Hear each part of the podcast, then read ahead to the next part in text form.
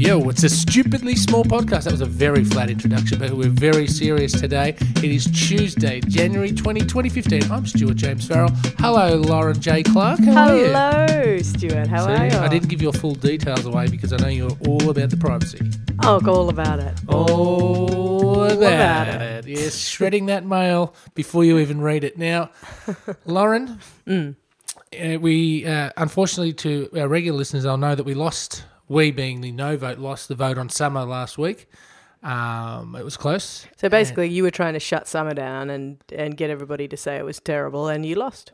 Correct. Yes. But there's a new menace raising its ugly head again. Mm. And I think I spoke about, once upon a time, I spoke about late onset vertigo and other, you know, how later in life, along with the arthritis, the blood disease, the cholesterol, the rotting organs, the busted joints, comes some other late onset type arrangements.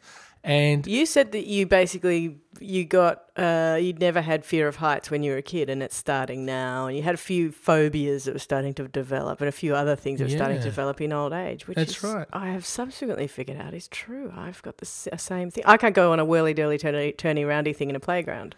You don't want to do that anyway. No, even as a kid. No. I don't think we ever enjoyed it as a kid, but we'd never been drunk, so we just thought this is as good as it gets. Right. But now, continue. Hay fever. Mm. It's rearing its ugly head. Mm. Excuse me. Is that it doing it right there? Yeah, it is. Do you get hay fever? Because it is the wimp of diseases. It's the wimp of disease. In what way? It makes you seem wimpy. Yeah, it makes you. Yeah, it does. Yeah, you got all my puffy eyes, my runny nose. It just makes you look like you've been watching Streisand movies for a whole afternoon, like you've been watching Beaches on repeat.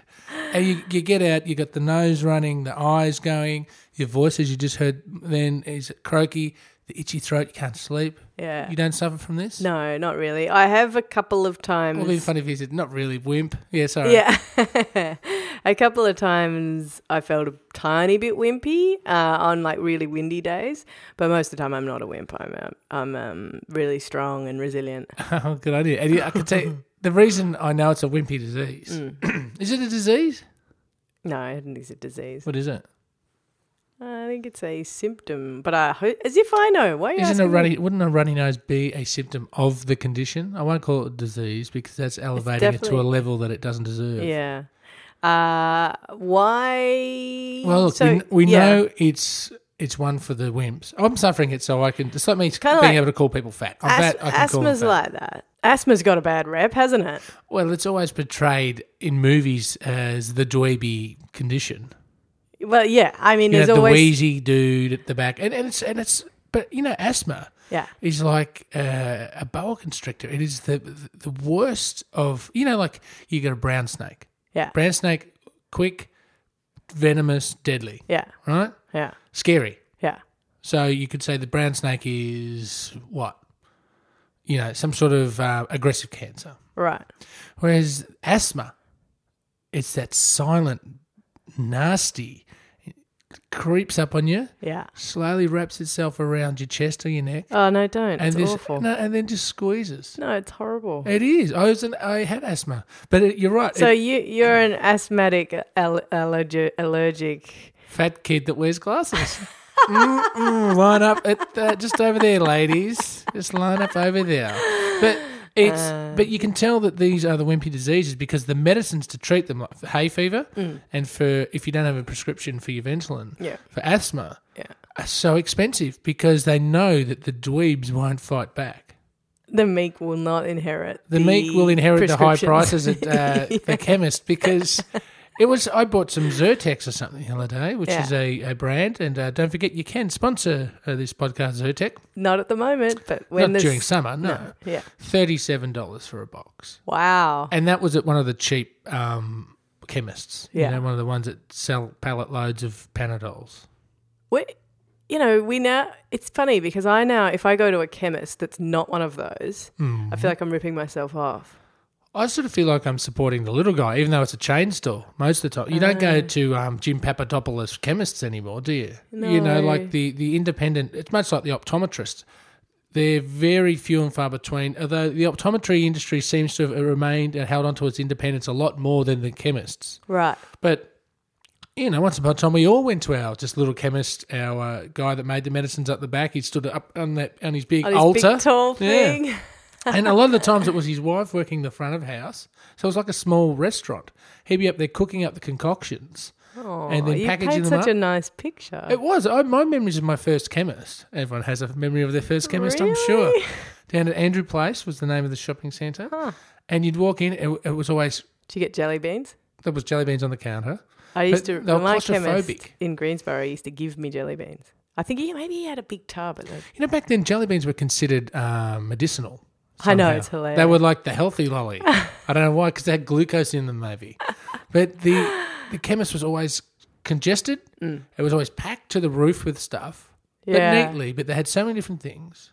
And there was the older lady at the front with the glasses, and her husband at the back with the glasses, cooking up the concoctions. That is independent chemists. These days, it's like get a number. It's like going to a Chinese restaurant, isn't it? You get like a buzzing thing that goes off in your pocket to go and get your pills. There's bright lights. They're trying to sell you perfumes and stuff and like lollies at the front and things as well. Yeah, it's not the experience it once was. Oh, now I feel bad. I'm never going to one of those cheap ones again. Well, there's no – but the expensive ones aren't independents. If you find an independent, sure, but they're all just smaller versions owned – a lot of the time probably owned franchises? By – yeah, franchises, but owned – also within, if they're not a franchise, they're owned by big companies anyway. Right.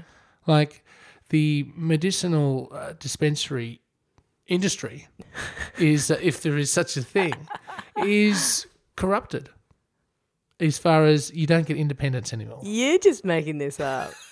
You're making yourself sound like an authority on this area, that this genre that has never been interrogated Could before. I be the leading figure? Like next time you see Sky News and the price of medicine to soar, here's like me. The Transport Users Association in Victoria. Yeah. You could be the... I could be the chemist. Independent chemist protection society. Right, yeah. ICPS. And... And that would add to your image with the glasses and the pumping in some Ventolin, watering eyes. So look, yes, on the line we have Stuart Farrell from the Independent Chemists Pharmacy Association. Hello, Stuart. What do you think about last? Oh, well, look, of course, John. And on you go. And once you tell people that you're an authority and you've made up an acronym or an association, you are an authority, and you are the go-to, because once they've got a go-to. Everything's got an authority on it now. So you need to, the thing you need to do is become the authority on the new thing. So give me an example. So I have a mate who started a conference about privacy, and he did one conference about privacy.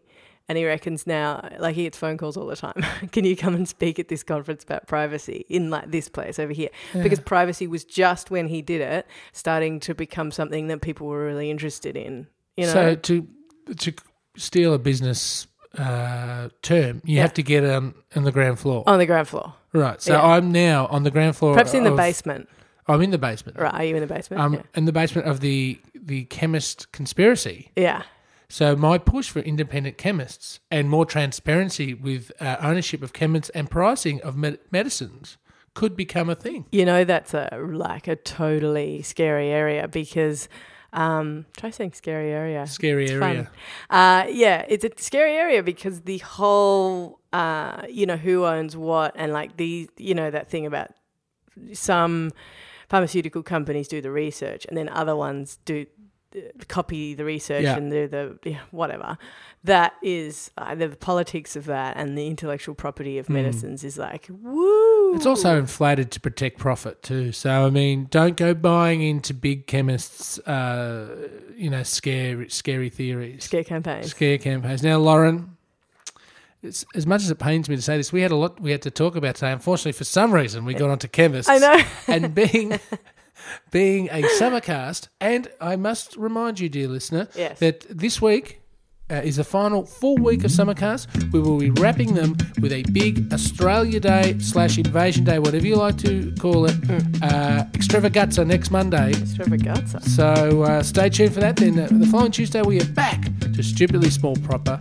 And we will address tomorrow morning. I'm going to forward it now, so I don't even know if we should do this, Lauren. No. But there has been controversy brewing online at our facebook.com/stupidlybig page or Twitter /stupidlybig. Yeah. Our email, bigandstupid@stupidlybig, where we got an email from Andrew yesterday having a crack at us about Stupidly Bin. So we might just continue that conversation tomorrow morning. But in the meantime, how about we give Andrew a headache this morning and let us know about the bins? Well, we have had people saying that they do like the bins, and then Andrew came along, and we'll speak about him tomorrow, but a big good morning to you, Andrew. Tonight, you should put your bin out if you're in Castlemaine Reservoir, Viewbank, or parts of Northcote. If I've missed you, or you want to be reminded of that, or anything else, let me know, because I love doing Stupidly Bins, Andrew. I just love it. Well, you won't be doing it for much longer. Anyway, go proper Zyrtec. Enjoy the day. We'll speak to you in the morning. Bye-bye.